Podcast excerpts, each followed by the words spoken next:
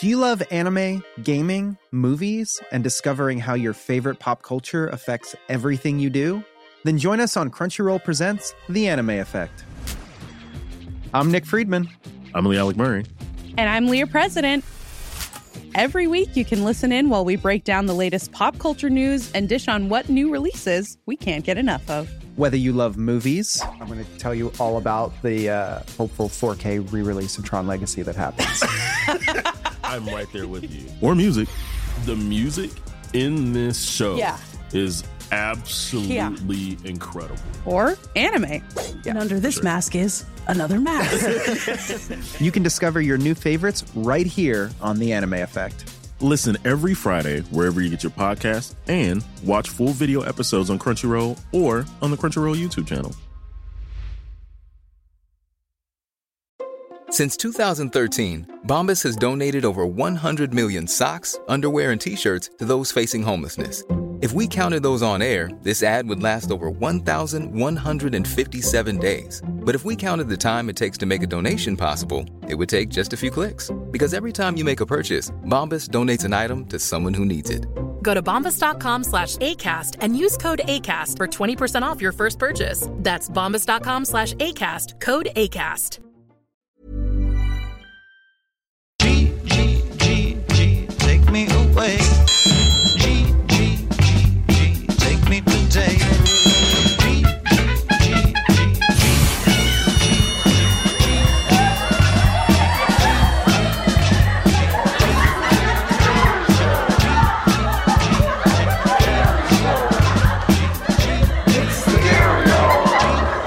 Take me away.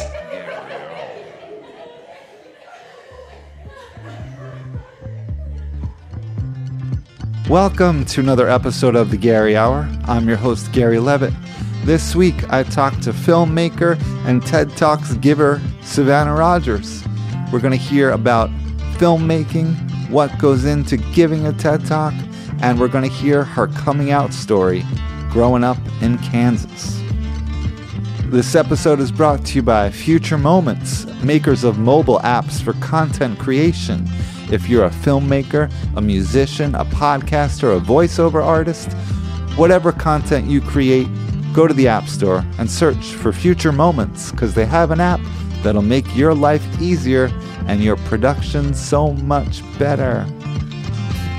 All right, check out the show notes for links to Savannah's work, which is really great, and I think you should check it out.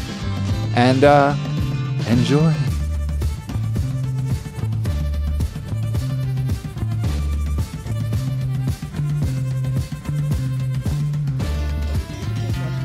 I did. Okay, cool. Totally. Awesome. Yeah, you're really good. Oh, thanks, man. Yeah. uh, our Savannah Rogers, thanks for being here. You are a excellent. You're an excellent filmmaker. I gotta say, everything that's on your site is really well done.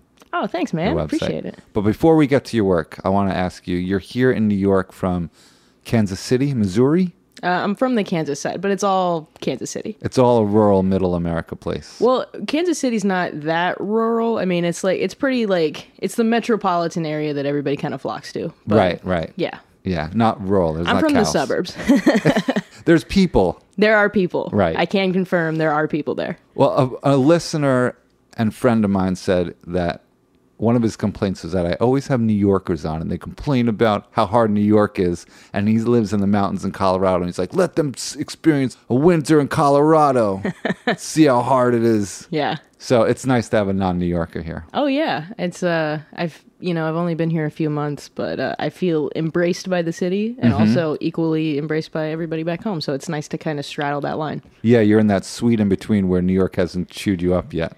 Yeah. So far, New York's been like super awesome to me. No, New York's great. Yeah.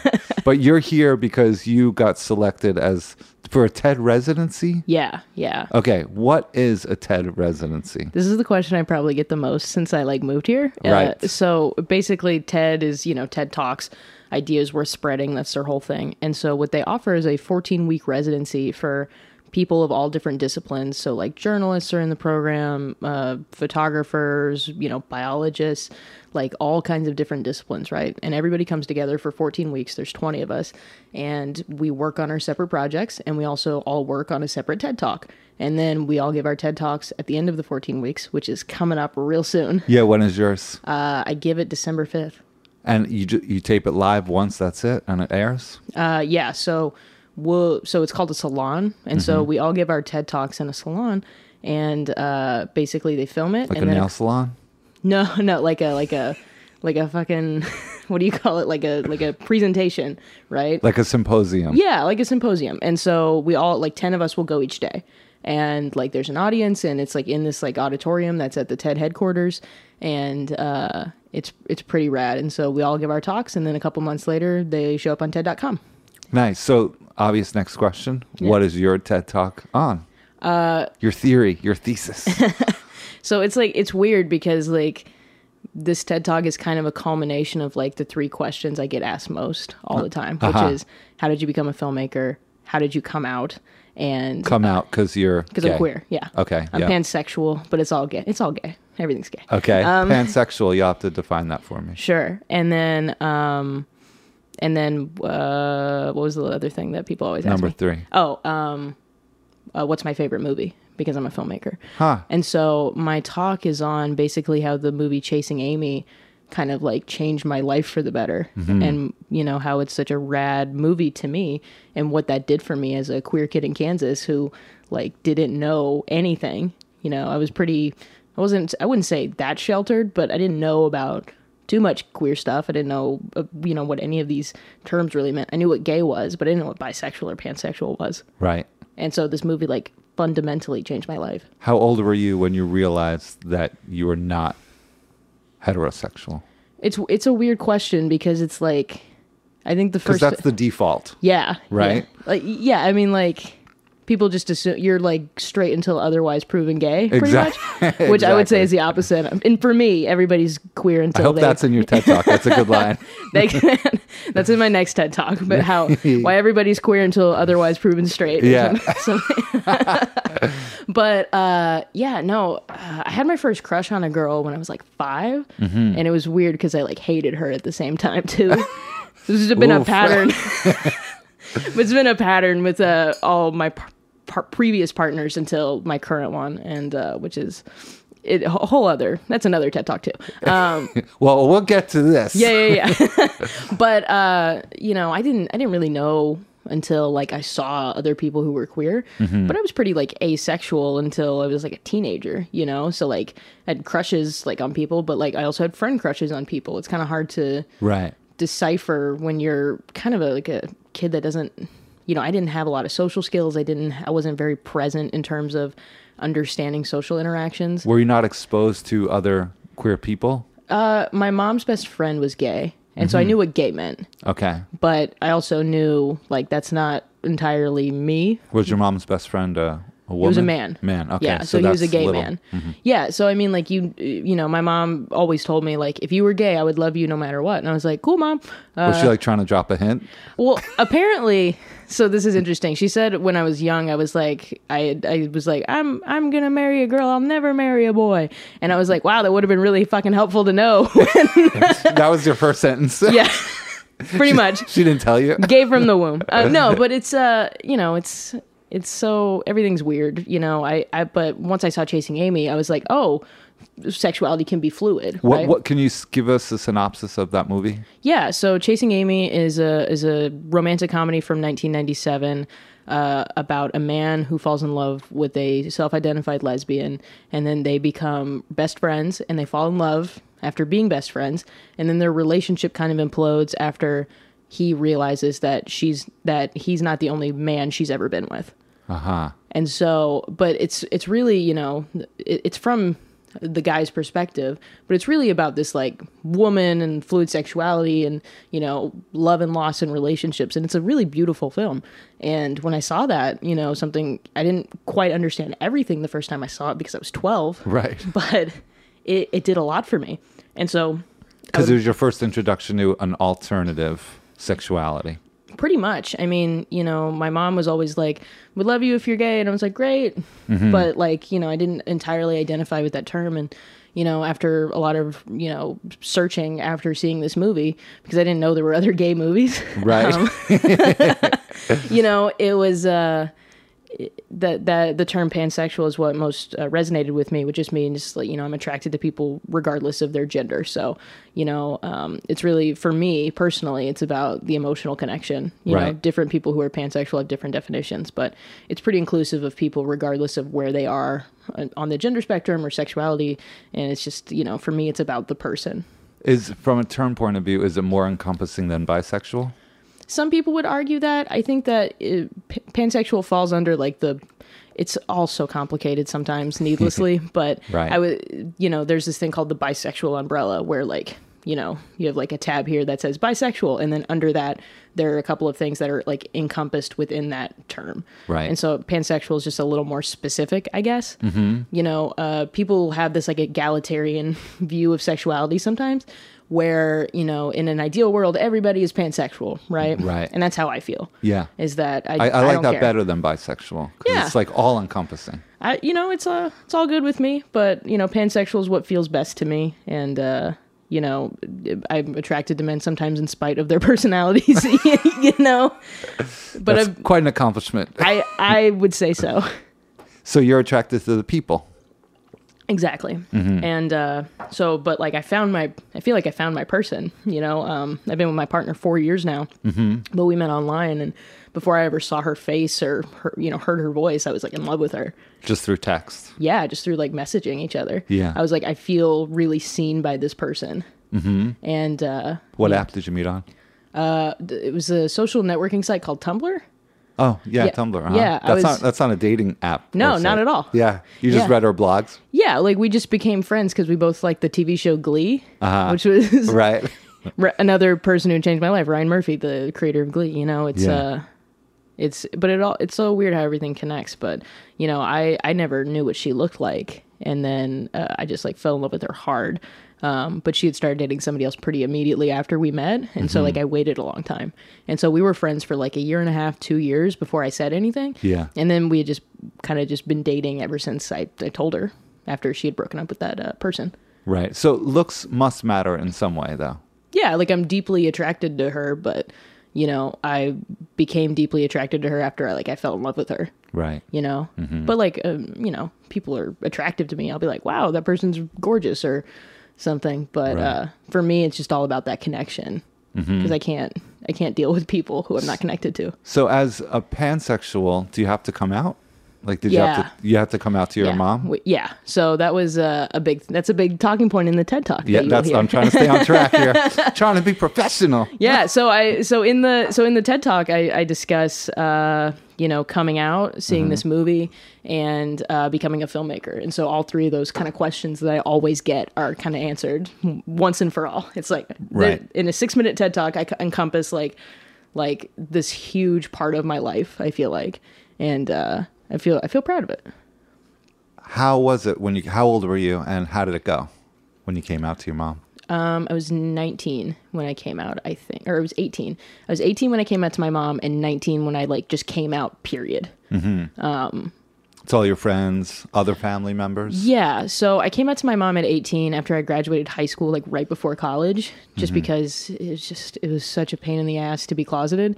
But um, you know, I, Why? Why was that a pain in the ass? because you feel like you're hiding everything and i never knew you know i didn't know like how coming out would like make me feel Right. i didn't know that it would just like set me free Yeah. I, I had no idea you know i again i didn't have resources the same way i always look back at like my past self and i'm like wow what a dumbass you didn't know this but like i didn't have like the resources or tools to know that like hey when you come out you're gonna feel a lot better Right. Um. I mean, people must have suspected.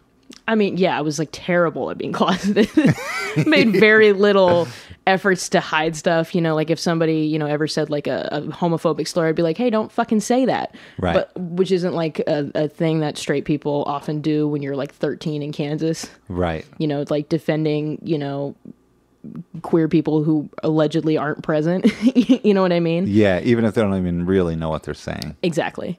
and uh, you know i was always like don't say that because uh, you know i did have the context of my mom's best friend is gay and i was told that this is a word that is really hurtful to people Right. There's real people. yeah, and uh, but then i realized oh this is hurtful to me too um, so coming out's always like a weird process but i did come out to my mom at 18 and then at 19 i was like i'm really tired of telling people individually i'm just gonna like come out on, on Facebook or whatever. Yeah, I had, flying like- blimp with a flag. Yeah, I had like a, a YouTube video that I was like, "Hey, I'm pansexual and I'm kind of done with this shit." And uh, I didn't think anybody had like watched it. Yeah. But then you know, um, a couple a couple months ago, like around Pride, uh, this this internet this other internet friend I had, we met at like a comic convention, and then for the last couple of years, we had sustained our friendship through the internet, and he told me like. Hey, like, I realized I was bisexual after you made that video, by the way. I never told you that, but like, I came out after you did because you you said that, mm-hmm. and I didn't know that was an option for me before. And I was like, holy shit! That must have felt great. It felt amazing, Yeah. Um, that probably, it seems like that might inform your filmmaking too. one hundred percent. Um, so I have a policy of no sad gay movies, at least for narrative stuff. Uh huh. Where like you know, like uh, you know, s- I've done sad stuff in the past, but I'm just like, there's like way too much sad queer and trans stories out there right now. Right. there are way too many of them and it's a bummer you know like when the only representations you see of yourself in the world are rooted in just like how much it sucks to be you Right. and so i try to make stuff that's happy or fun or comedic where like queer people can be funny and queer people can be interesting and multifaceted without it being rooted in kind of melodrama Yeah. yeah. before we, before Um, yeah. I wanted to talk about your work, but I, st- I want to go back a little bit oh yeah because you must have been dreading coming out to not only your mom. Yeah. Where's your dad? so my stepdad uh, he is from australia but he lives with my mom and they're actually coming into town to visit today which is you know which is fun because it's the first time they've been to new york since i moved here Nice. but uh, they're extremely supportive my mom is- and my stepdad are extremely supportive Were you dreading having that conversation with them?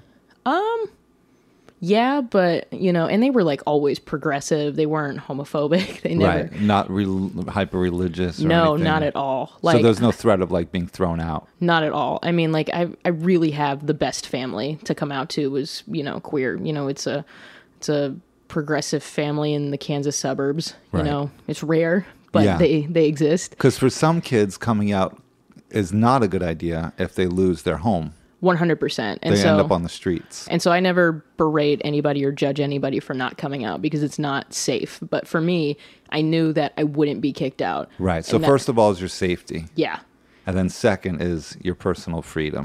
Exactly. And when I came out, it just like set me free. But um, I didn't intend on coming out as quickly as I did. I was Uh-huh. Yeah. like going to tell them eventually. My partner, Riley, is actually the first person I ever purposefully came out to Mm-hmm. because I wanted her to know that I liked her. Right. so, she was just your friend at the time? yeah. Yeah. And You were then 19. I was 17 when we met. Okay.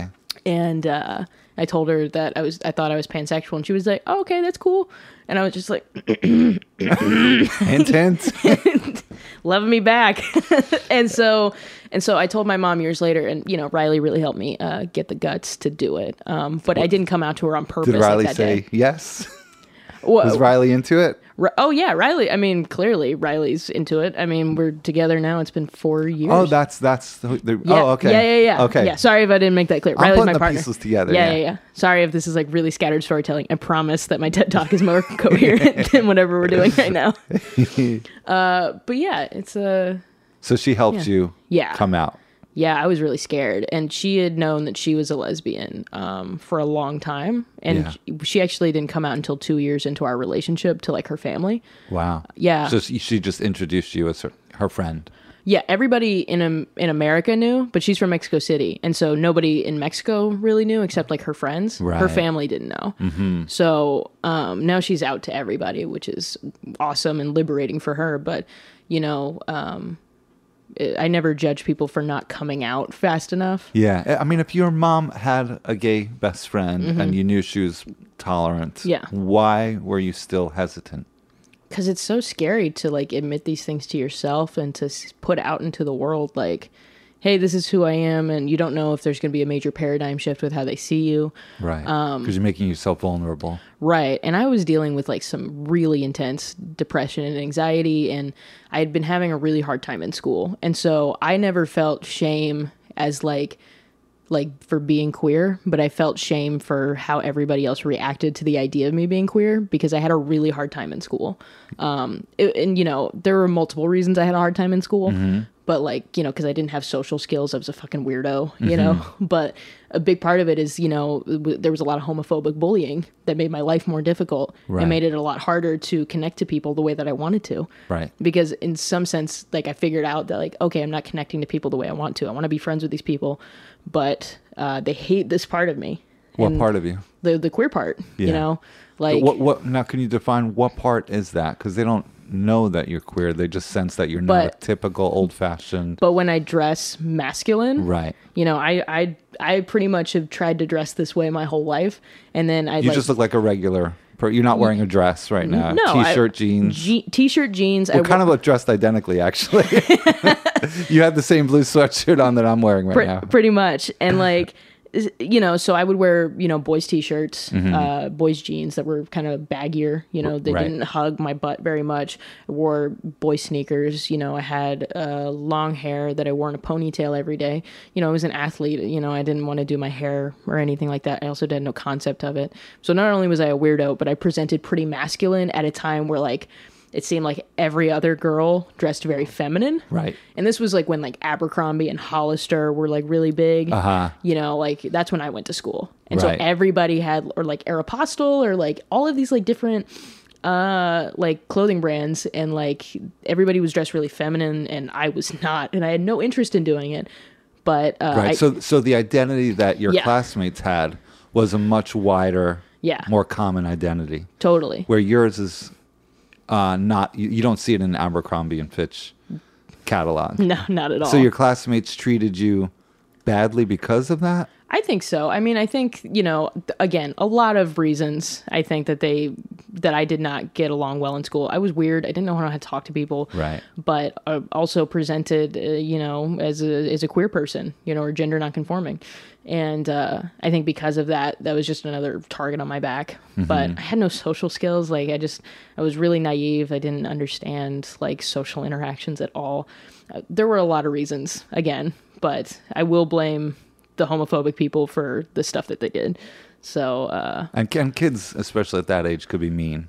yeah, really fucking mean. Yeah. I mean, if you've ever read Lord of the Flies, that pretty much sums it up. Oh yeah, that was uh that was the book that we had to read this summer going into ninth grade. Yeah. and I was just like, man, all you bitches at school are like this. totally. That, that gets you ready for high school. yeah, exactly. It's a weird thing about human nature that way. Yeah, and I'm sure you know a lot of these people like maybe aren't homophobic anymore, or maybe they are, you know. But um, that was my experience in school, and it wasn't great. And you know, I think as a result, I became a lot meaner Mm-hmm. because like when you're treated like shit, you start to treat other people like shit. Right. And so The abused often becomes the abuser. Yeah. So I don't know if I was a dick to anybody in high school. If so, sorry. Right. like, but uh, I did not have a good time in school. And so that really made it difficult for me to come out to my family because I was like, I know that you guys love me, but also I can't be 100% sure that you're going to love me after this. Right. So what happened when you came out? Did was was it the opposite where they actually gave you a lot of support that gave you strength? Oh, totally. My mom was like, Is that what all this like drama has been about? And I'm like, Yes, of course that's what it's about. Uh-huh. Right. You know, and uh, they didn't really know what pansexual meant. And I explained it to them. And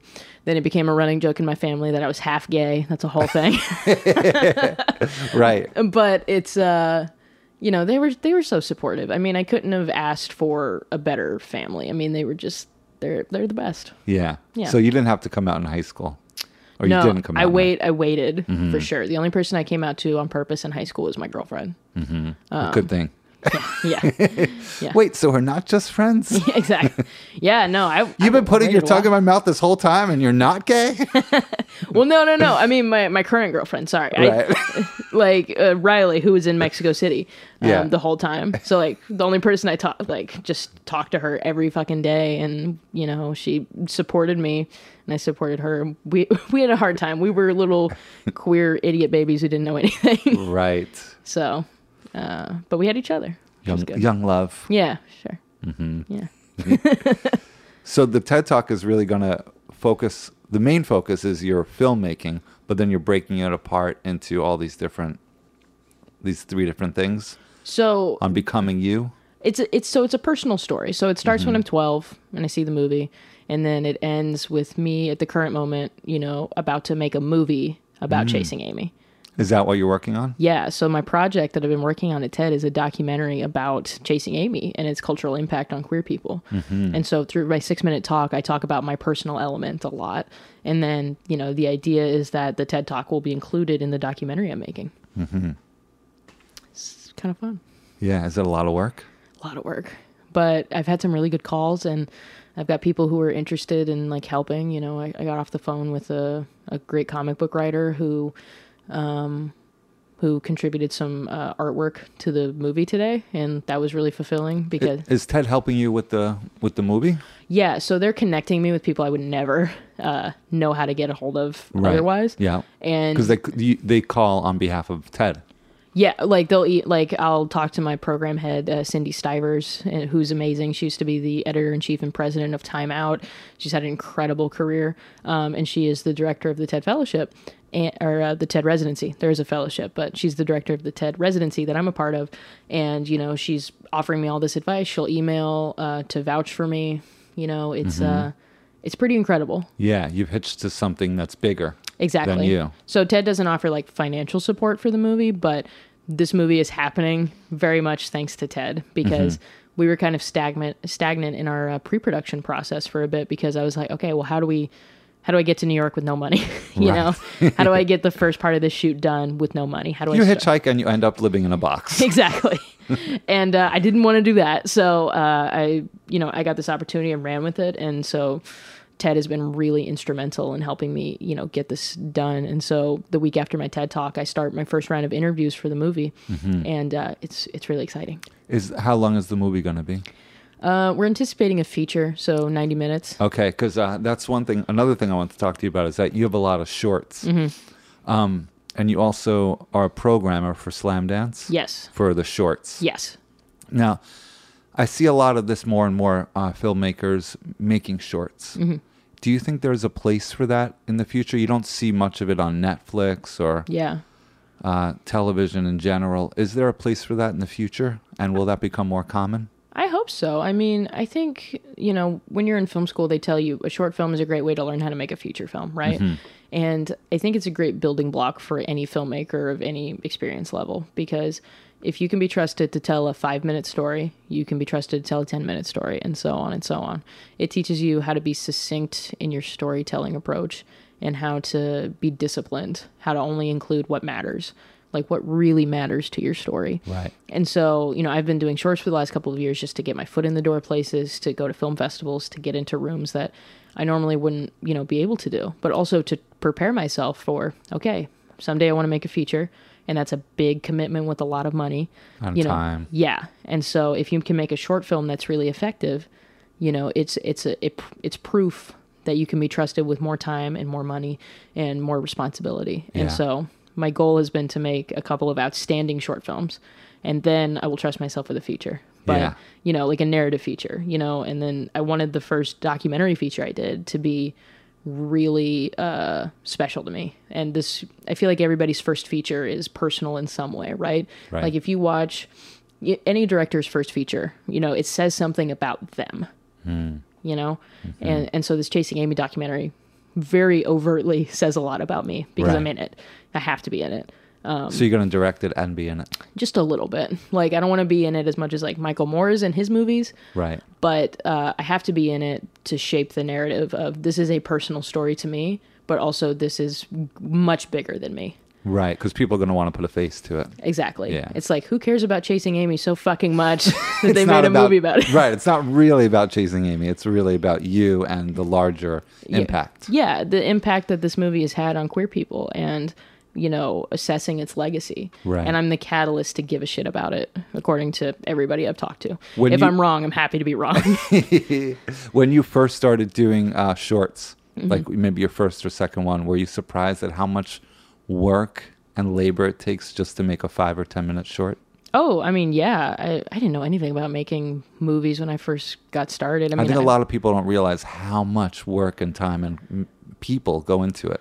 Yeah, I mean, my first short was so bad, nobody will ever see it. It's not available online. N- 100% not. But I watch it, you know, when I'm feeling like bad. I'm like, you know, if I if if there's ever a moment of self-doubt, I'll like put that on and I'll be like, you know what? I've gotten a lot better since this. Yeah. uh, And so the first short I put on the circuit, I'm pretty proud of, but um you know, that's my official first short film, but the first one I ever tried to make was so horrendously bad. what went wrong?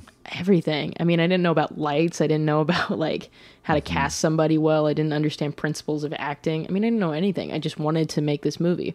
I had written a script and it was like a silent film except for one line of dialogue and it was so fucking bad. Well, at least you didn't screw up the sound.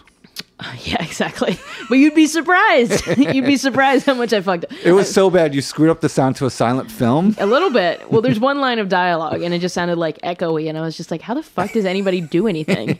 Like, Right. how does this work?" And so, like after that experience, I was like, "This isn't this isn't what I wanted. How do I make this better?" And you know, I'm nothing if not determined. So, I, I basically like really studied how to make films better. You know, I went to film school, but I also immersed myself in every possible situation I could to like learn how to do stuff. I learned from people who were more experienced than me. I partnered up with people who knew more than me and that I but I had the story to offer that maybe they didn't. Right. Uh, And it uh it's worked out. It's just like a process of doing. what really. would you say the three most important things are? Is it lighting, casting, sound? Well, in terms of like specific production elements, Yeah. probably. But I, I would honestly really just say like have an important have a story that needs to be a movie. You know, like Right. have a story that like matters like to you. If nothing like like really I I watch a lot of movies. I watch a lot of movies for fun, for programming, for different festivals, for you know, as an audience member at a festival or you know, just uh, you know, watching stuff online, you know. I try to al- I'm always trying to learn more and you can tell when somebody, you know, didn't put their whole heart into it. Yeah. And if you have that heart and you have that story and you are really self aware about what makes a movie good, like if you have that self awareness of, you know, this wasn't great about my last movie, let me put this into my next one, or, you know, that, Do you think people are s Yeah. like maybe they intend to put their heart into it and then they get a little scared or they get a little too intellectual about it and then they do something in the edit to kind of take away their vulnerability, take their vulnerability out of it? sometimes, you know, I'm not here to, to, to judge anybody else, you know, but I do think that that really matters is, you know, what's authentic about your movie. Right. and for the last you know after i graduated college right you know i had a pretty i had a pretty successful student film career and i was like okay i gotta get out of like jv though like i gotta bump myself up to varsity how am i gonna do this and i really took a long time to just like be introspective of what do i want to do what do i care about and um, i think if people were that honest with themselves and maybe had a hard time reckoning that you know those things with themselves that maybe they'd be able to to tell stories that maybe feel more authentic to them you know Mm-hmm. something that only that they can provide and you know that's the thing about directing i feel like like i can't do what you know somebody else can do and they can't do what i do and if everybody if every director you came across had that Right. i think movies would be better mm-hmm. if Yeah. if There's a ev- certain director for a certain job.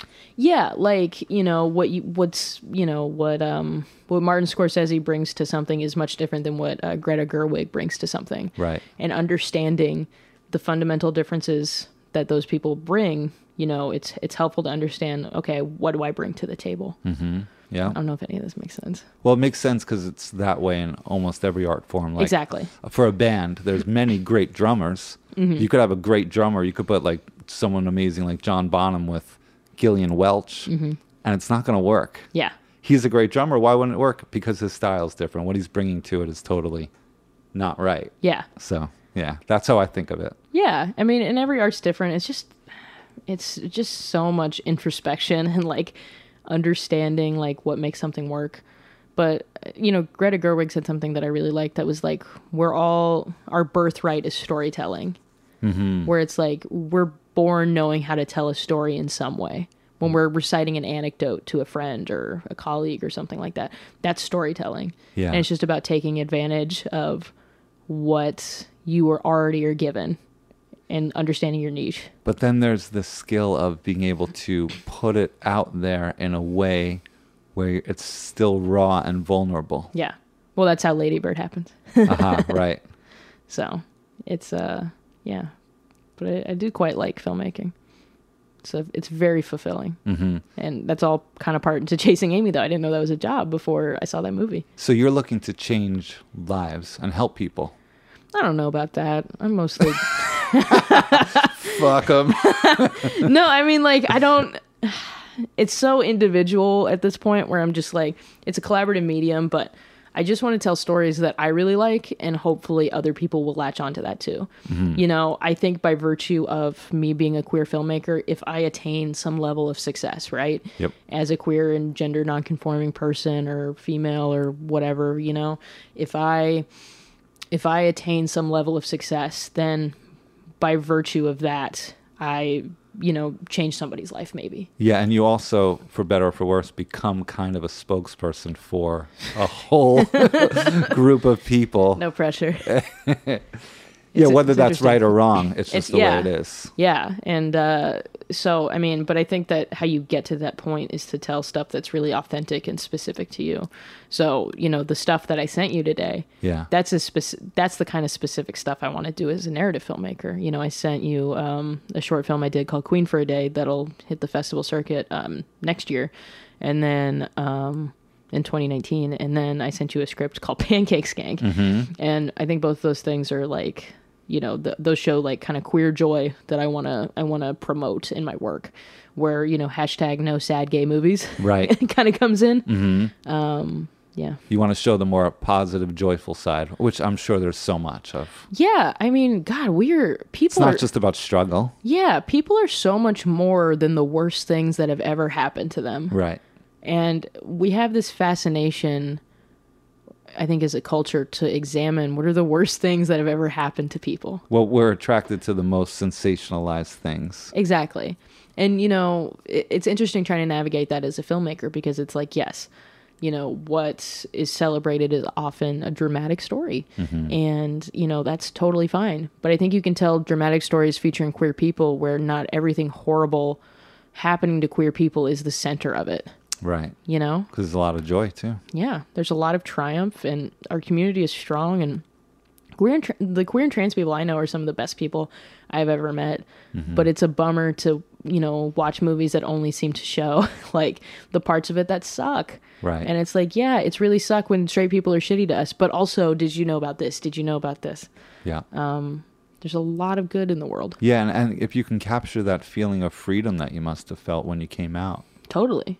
You know. Um, sounds pa- exhilarating. uh, it is, and it's exhilarating to be around people that are into my weird ideas. Mm-hmm. you know, that are like, this is amazing and weird, and I have to help you make this happen, even if I'm not part of this community. Right. You know, like allyship in that way, where they're like, yeah, we'll do this like no budget movie Right. with you. Like, Mhm. that's fun.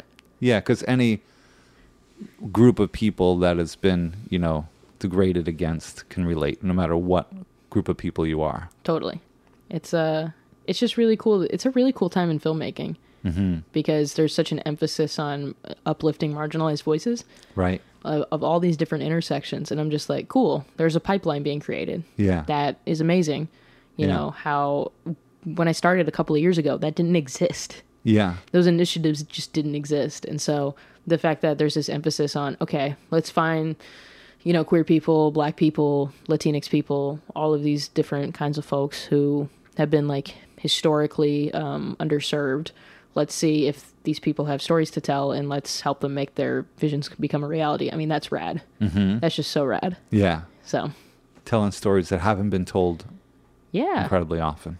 Yeah. I mean, it's just an exciting time to be doing this, I Yeah. think. So, as a programmer for Slam Dance, you program the shorts. Yeah, so I'm one of many, many narrative shorts filmmakers Mhm. or uh, programmers, but they curate all of their programmer programmers from uh, their previous filmmakers. So you have to be an alum to program. Okay. Um, what What do you look for, or what do they look for? well, f- as a pro- as a programmer, I look for stuff that is innovative. You know, innovations is like a such a buzzword that it almost doesn't mean anything now.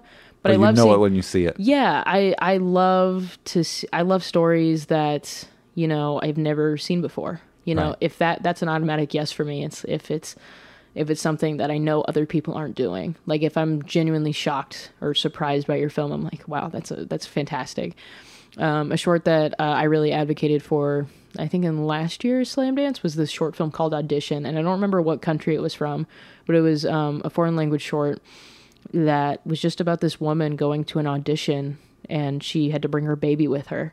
And it was 20 minutes and it was one of the most compelling shorts I've seen in a long time. It was just so good. What was the problem with bringing the baby? Well, when you when you know, it's like br- a mom bringing her kid to work. Right. And so like the baby would like cry when she was like reading during the audition and it was like interrupting stuff and it, but it was like she had she didn't have childcare, her husband wasn't supporting her.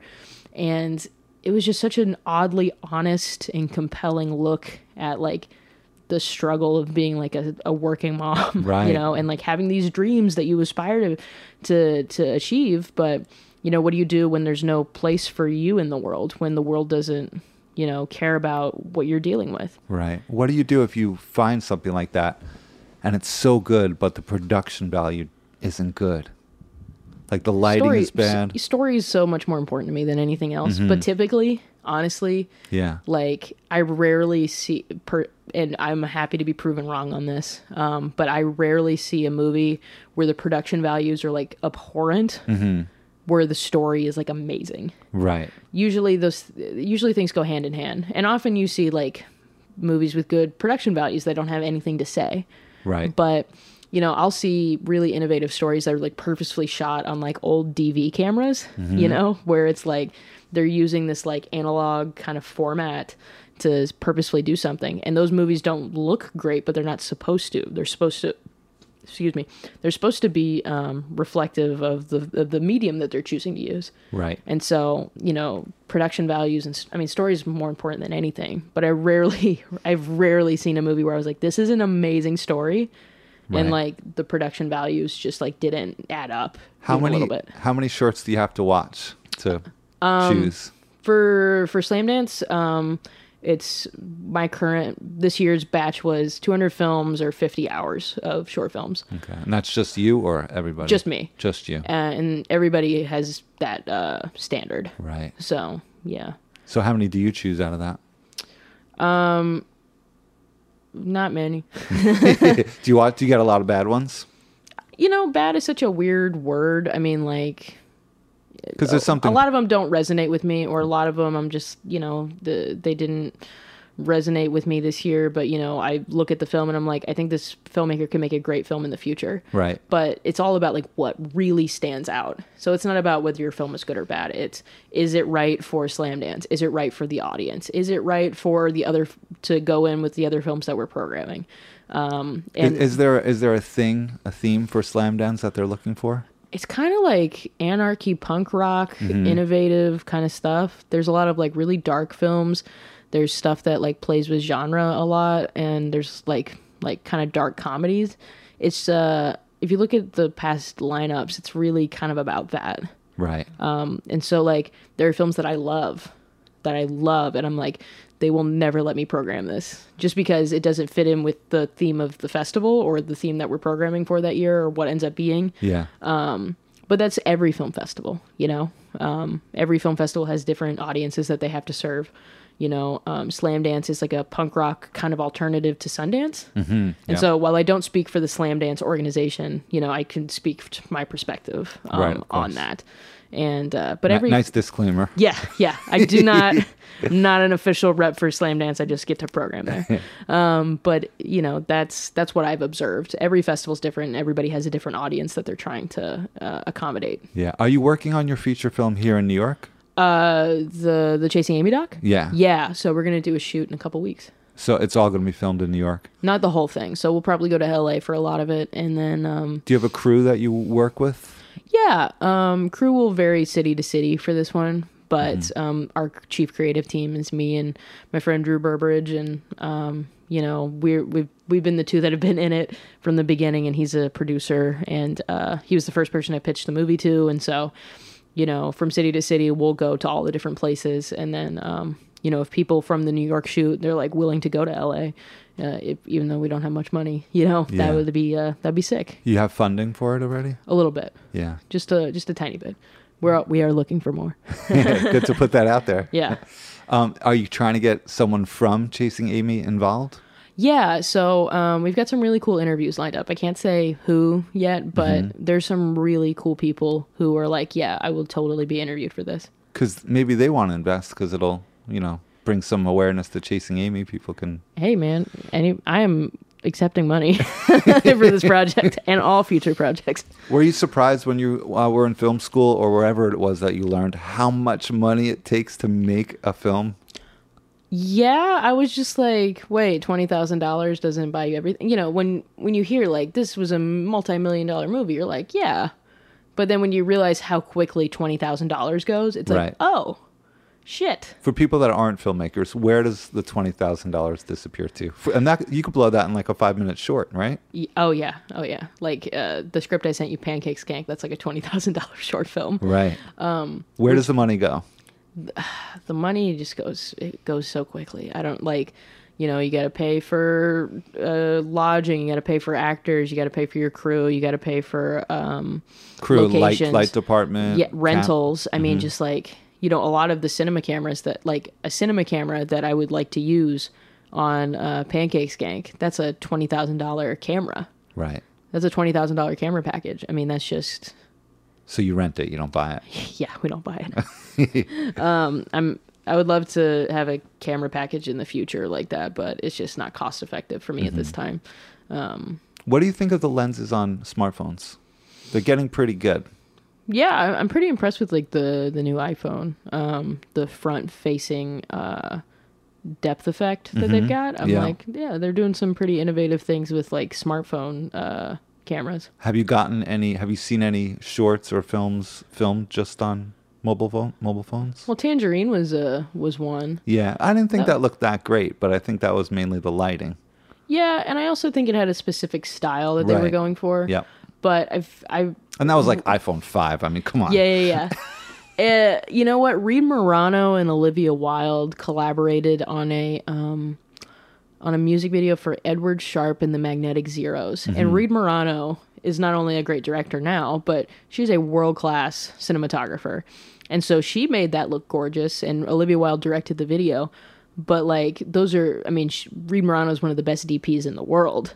So I mean, like I think it takes a lot of work to make your iPhone movie look really good Right. and uh, That would be a lot of lighting. it's a lot of lighting and it, you know just understanding cinematography like really well i mean again reed morano one of the best dps in the entire world um and and she made it look good but i'm not surprised at that Yeah. but i think a lot of people you know i think you should go out and like make movies on your phone Right. you know but like no use the tools you have but know how to use them effectively Right. So if you're an aspiring filmmaker right now, you don't need t- to have twenty thousand dollars to rent that camera. no You can just use an iPhone or Samsung or whatever yeah and start filming. But the lighting is so important.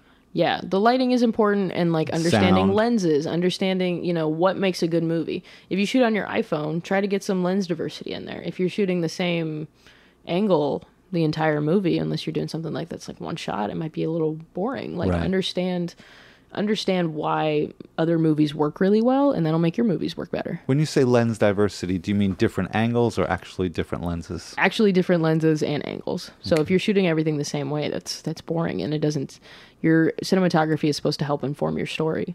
Right. It'll become kind of monotone to the eye. Yeah, or it'll just look like an amateur did it. Hmm. Um, you know, so I mean, if you're going to shoot on an iPhone, there are little lens kits that, you know, the equi- you know, the equivalent of like what a 50 millimeter uh, lens will look like on a on a DSLR. Yeah. But you know, understand like when you shoot it from this angle, what does this mean? right. You know, uh, you know, study other people's movies. You sound like you went to film school. I did. I did go to film school. It was a good time. Yeah. So how how has it been in New York? I mean, New York is a pretty intense place. Yeah. And you came from Kansas City, Yeah. Missouri. Uh, Kansas, but yeah. Kansas City. I'm, I'm from Olathe, Kansas, which is a suburb of Kansas City, Missouri, right. on the Kansas side. That's very confusing, the Kansas City and Missouri thing. It, it, yeah. When I explain it to people, I'm just like, just don't question it. Like, Right, okay. Well, it's somewhere in the middle of the country. Yes. You're landlocked. Yeah, yeah. Yeah. So now you're here on an island. I am. The I- island I, of never think. Manhattan. I never think of it as an island. It doesn't feel like an island because there's so many people. Uh, yeah. But you're you're you're not landlocked anymore. You're Yeah. free. You're around like so much creativity. Yeah. I had no, I mean, like, I knew that when I came to New York, which is where I've always kind of like wanted to end up um, since I've been like a cognizant adult. Um, but I, I never knew just like how much it would like set me free to be in a place where there's so many creative people all doing amazing things. Yeah. And just the, the access that you have here to like different things like limited release screenings of movies like or you know people who are decision makers who you know want to give you a shot and Right. help you Gatekeepers, major gatekeepers. yeah and like i'll just like run into them at a party like i did with you Yeah. you know like you meet somebody at like a book party and then you become friends with that person and then they ask you to be on their podcast Mm-hmm. you know it's like it's it's a it's a hell of a time It is, and also all the equipment that's available too. yeah, I mean, just everybody's doing something amazing. And so you have the opportunity to support them on their journeys, and then they're interested in helping you on yours.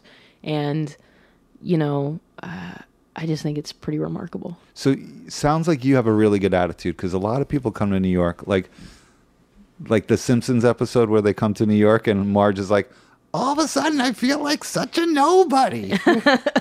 where you're you're not making that that feeling make you feel shrunken. No, no. You're like excited to be a part of it. yeah. I mean, I'm not I'm not from a place where this stuff happens every day, Right. where you just get to do like 10 amazing things a week.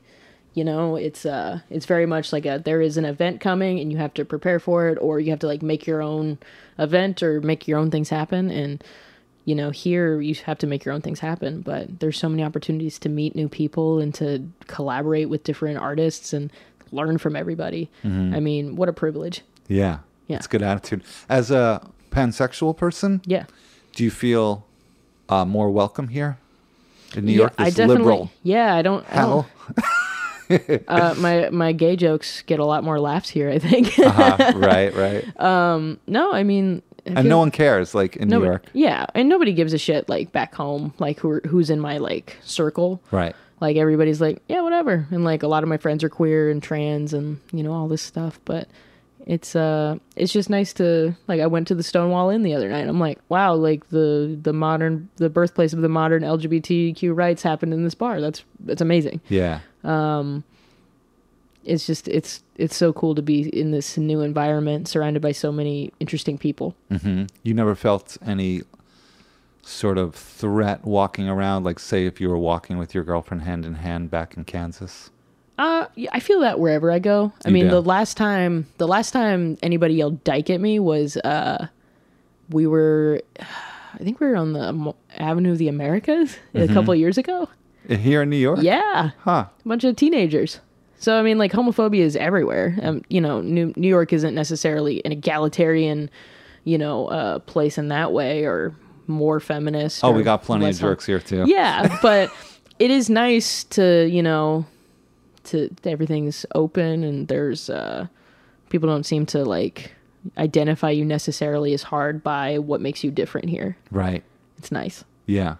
Let's I think it's for two reasons. I think people are just don't care Mm-hmm. or they're just overwhelmed and they're just like thinking about themselves anyway. right and all the gays flock to new york so like nobody gives a shit Yeah, you can't really live here and have a problem with that. yeah or you know gang of uh, street gays will come and kick your ass or something that'd be great that's, my all next we movie need. gang of street gays Yes, bring back like warriors but like a gay version. exactly. Oh my god. Okay, we have to talk.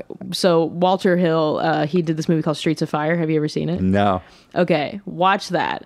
It, people are like, if you ever did a remake, what would that be? And I'd be like, I would remake Streets of Fire and make it extremely gay. I actually have a script for you. I have a I Oh, yeah? have a sketch that Yes. yes, I'll send it to you because it is exactly that. yes, amazing. That's fantastic. So when you become, I'm going to be very positive now. When you become a famous filmmaker, Okay. are you going to be kind of annoyed that the media, at least where the media is now, Uh-huh. the media will say, famous queer filmmaker Savannah Rogers. Nah, I, I like being queer. Yeah. Yeah, Do I you mean- just wish they would say, filmmaker? Sure, in some context, but I'm also happy to. Um, I would be happy to to be an example of like a queer filmmaker. But there's so many other amazing queer filmmakers who you know don't even get the would never even get those headlines. You know, so like if I was ever lucky enough to get that, that'd be that'd be really cool. Um, but I. Uh, I just, you know, I want to make happy queer things. You know, I want to make, you know, movies that make people laugh. I want to make documentaries that make you think. You want to make gay, gay things. Yeah, exactly. um, but yeah, and so I and I embrace my identity. I spent so long like trying to like hide a part of myself that I just can't be bothered with whatever, you know, if it Right. says feminist filmmaker Savannah Rogers, gender nonconforming filmmaker Savannah Rogers, uh, dipshit filmmaker Savannah Rogers. At least they're talking about my movie, right? That's that's a good attitude, that, and that's true. Yeah. Hey, Dave. Yeah, Randy. Since we founded Bombus, we've always said our socks, underwear, and t shirts are super soft. Any new ideas? Maybe sublimely soft. Or disgustingly cozy? Wait, what? I got it. Bombus. Absurdly comfortable essentials for yourself And for those facing homelessness. because one purchased equals one donated. Wow, did we just write an ad?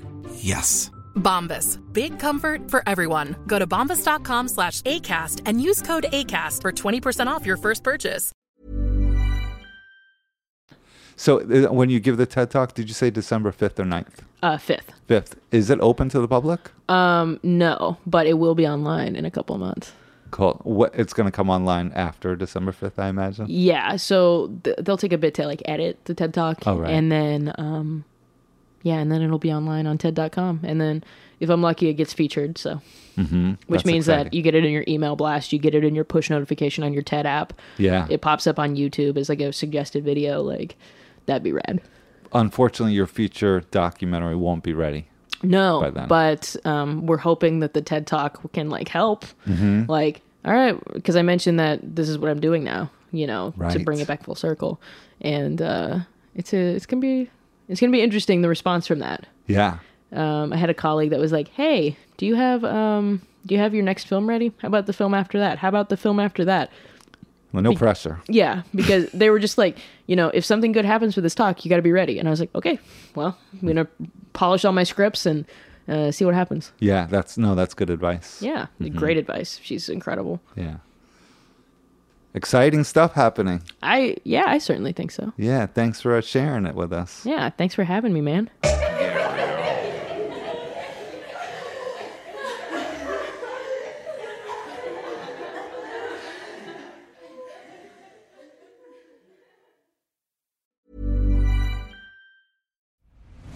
I'm Nick Friedman.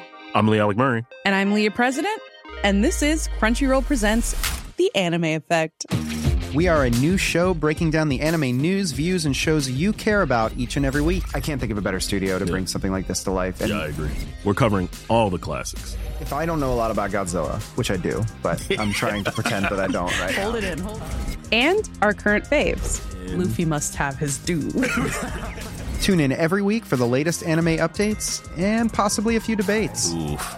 I remember, what was that? Say what you're gonna say, and I'll circle back. You can listen to Crunchyroll Presents The Anime Effect every Friday wherever you get your podcasts and watch full video episodes on Crunchyroll or the Crunchyroll YouTube channel.